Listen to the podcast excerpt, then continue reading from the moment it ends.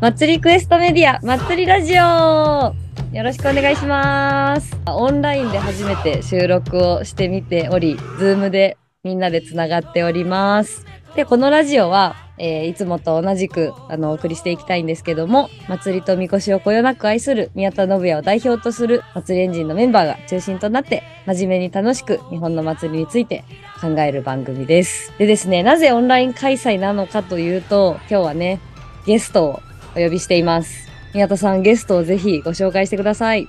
はい。ヨーロッパのおみこし、今回、リトアニア、スロベニア、サンマリノ行ってきましたけど、神事を担当してくださった、岡山県、備前の国総社宮、武部宮司が来てくれています。ありがとうございます。はい、ぜひ、一言自己紹介お願いします。えーっと、岡山県の、えー岡山市にあります、備前の国総社宮の宮司の武部と申します。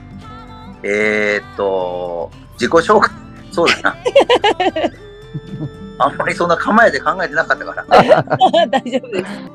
君には付き合いが、あの、もう近く、10年近くなってます。で、彼にはリベラルの神主と呼ばれてます。そうでしたっけ？初めて聞いたような気がしますけど。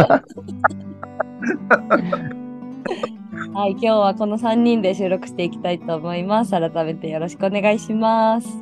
よろしくお願いします。今日はですね、実は8月の3日に収録してるんですけど、我々ヨーロッパに行って帰ってきたのが、えー6月の末。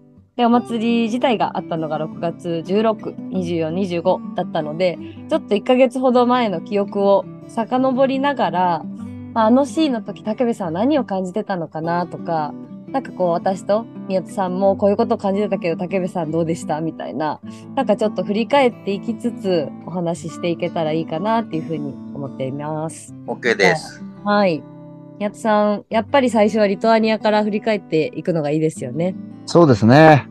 最初の国のリトアニアで、まあ、武部さんと行くのも4年ぶりうんうん。になって、まあ、僕ら去年いあのヨーロッパには行ったんですけど、竹内さんもあの一緒に行くのは4年ぶりということで、まずそのリトアニアのお祭りとなると結構感じることがたくさんあったと思うので、4年ぶりのヨーロッパまずどうでしたか、竹部さん？そうだね。あの、毎回こう、僕はあの乗り物が苦手だから、前はいつもね、億劫なんだよね。なんだけど、でも実際行くと、めちゃくちゃテンション上がるんだよね。そうですね。あの、街並み。やっぱりヨーロッパの文化素敵だよね。うん。だから、あの、空港降りた時にミルダに迎えられて、こう、周りの景色見た時に、やっぱりテンション上がっちゃったよね。ミールだと会って元気になったよとか言ってましたもんね。ねねあの、トランジットも合わせて30時間かかったからね。いや結構遠かったっすよね。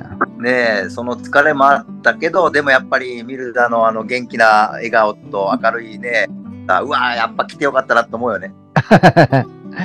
いや、なんか、やっぱ歓迎してくれてる感じをめっちゃ感じますよね。うんうん。嬉しいなと思うよね。うん、ああ、ここにこういう仲間がいるんだなと思うとほっとするし。本当ですね。いやー、今回は、あれですもんね、大使皇帝にも招かれて、うん。そうそう。でおみこしも国立博物館に展示していただいてたじゃないですか。まあ、リトアニアは結構ね、前回もすごい良くしてくれたなっていう印象はありましたけど、うん本当に国の行事みたいな感じになってて、すごい嬉しかったですね。いや、本当そうだね。まあ、うんまさか本当大使からの、あの、会食のね、お誘いいただけると思ってもなかったし、国立博物館によ。日本では絶対考えられないじゃない。うん、うん、それだけこう、なんだろう。まあ、みこしを歓迎してくれてるというか、我々を歓迎してくださってるというか、このなんか気持ちがそういうので、こう、受け取れたよね、あれはね。私逆にリトアニアの現地であのおみこしやるの初めてだったんですよ。でお二人が感じてる今回ちょっと公式っぽい国で迎えられた感じあるよねっていうのと逆に前を知らないんですけど前ってどんな感じだったんですか？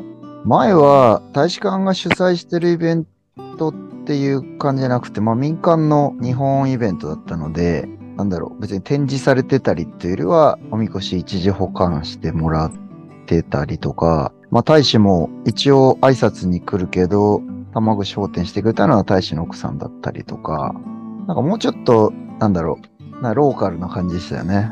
なんかインディーズがメジャーに上がってみたいな。そうそう、そんな感じですね。わかりやすい。インディーズがメジャーになった感じですね。うんうんなんかオフィシャルな感じがしたよね。はいはいはい。えー、でもそれの変化もすごいですよね、普通に考えて。あの、ミルダを中心にした大使館の人たちの力大きいよね。うん、それはすごく感じたよね。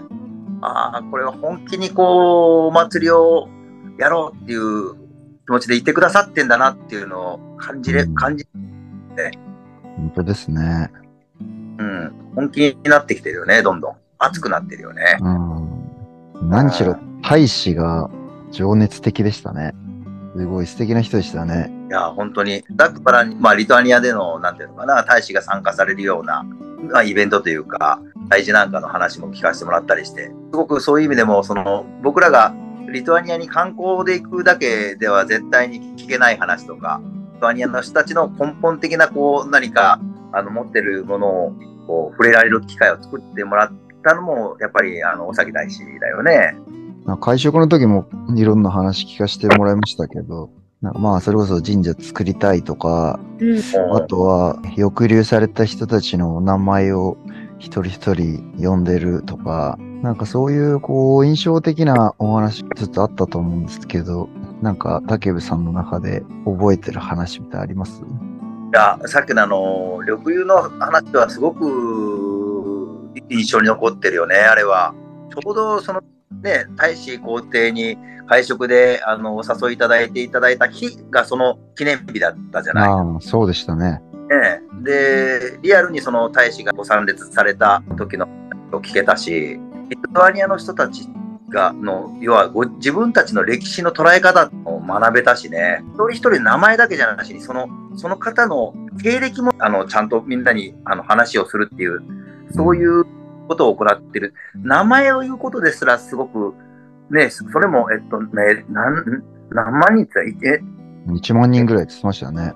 3000人って言われたんだっけね。うん。そのぐらいの方々のお名前を読み上げる大変なことだと思うけど、その人たち一人一人のどういう方だったかっていうことまで、あの、お話しするっていうのを聞いて、すなんかすごいよね。で、しかも一日で終わる儀式じゃなしに、何日もかけてされるっていうのは言われてたし、そんな、それをする目的が何かというと、その歴史を、うんもう正確に記憶するためだって言ってて、うん、うん。なんか痺れたよね。なんかこう、まあ、学ばなきゃいけないなって気になったよな、あれはね。うんいや、本当に侵略されてた歴史があって、まあ、国会のところにもウクライナの旗とか立ってましたけど、やっぱりこう、今の自分たちっていうものを、まあ、ちゃんと捉えていかなきゃいけないし、伝えていかなきゃいけないっていう、そういう気持ちが、まあ、本気だ、なんだなっていうのは、すごくよくわかりましたね。我々日本人も、なんか学ばなきゃいけないとこあるんじゃないかなと思いますね。ああれは本当頭を打たれたね。うーん。うん、すごく、あの、心に響いた。うんうん。まあ、冗談半分でじゃないですけど、神社作りたいですね、みたいな話もちょっとしたじゃないですか。結構、答えたよね、大使。うん、いや、結構なんか真剣に捉えてくれてましたよね。神社を建てる文脈までここがいいんじゃないかってアドバイスしてくれたもんね。これだったら意味があるっていうさ、リトアニアにうん神社がある意味があるみたいなさ、その話まで大使がしてくださったからね。そういうのすごく理解がある方でしたよね。やああ、そうだね。っぱり僕ら、その、杉原千恵っていう象徴的な人物の杉原神社がいいんじゃないかとか言ってましたけど、やっぱりそれだけじゃなくて、すごくたくさんの人たちがユダヤ人を救うために尽力されたとか、そういう背景っていうのはやっぱりもっともっと伝えていかなきゃいけないし、もちろん杉原千恵っていう人がいたってことが伝わることも大きな意味があるけど、なんか次のステップとしてそういう歴史があったっていうことも伝えたいんだみたいな話もしてましたよね。そうね。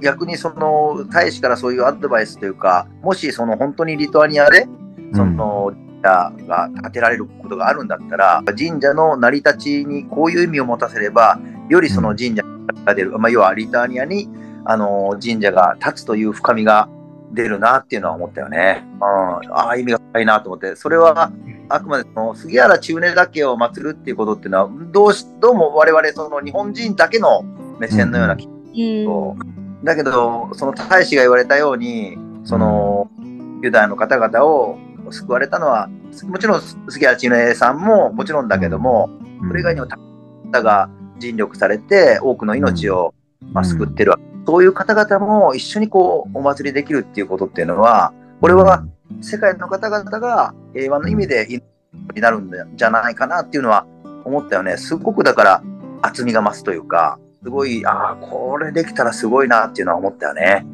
本当ですね。だから神社とかその祈りみたいなものの、うんなんかこう、価値とか意味みたいなものについて、うんなんか改めて考えるきっかけになりましたね。あの、結局、緑遊のその記念日の話の後だったから余計にね、そうですね。うん、すごくその神社との話がリンクしたよね。ただのディナーじゃなかったですね。いや、ほんと。ご飯も美味しかったよ。いや美味しかったですね。いや、なかなかあそこにちゃんと呼ばれることないですからね。そうだね、本当に。うん。本当にそれだけでもいい機会でしたよね。うんうんありがたくね、本当。石井さんも嬉しそうでしたね。そうね、石井ゾーンのね、石井社長も一緒に行って。ちょっと緊張したよね。そうかもしれないですね。いやー、まあ、冷静になかなか あんな機会ないですからね。確かに、ううんんでもまあなんか、まあなんか石井さんがいてくださったらから余計にちょっと場が和んだというか、うんうんうん。まあ、食事も控えてたし、なんかそんな話もできましたもんね。うんうんうん。うんとね。まあ、じゃあちょっとそんなところで、会食編と言いますか。ちょっと、ここで一回ちょっと区切ってみようと思います。ありがとうございました。どうもー。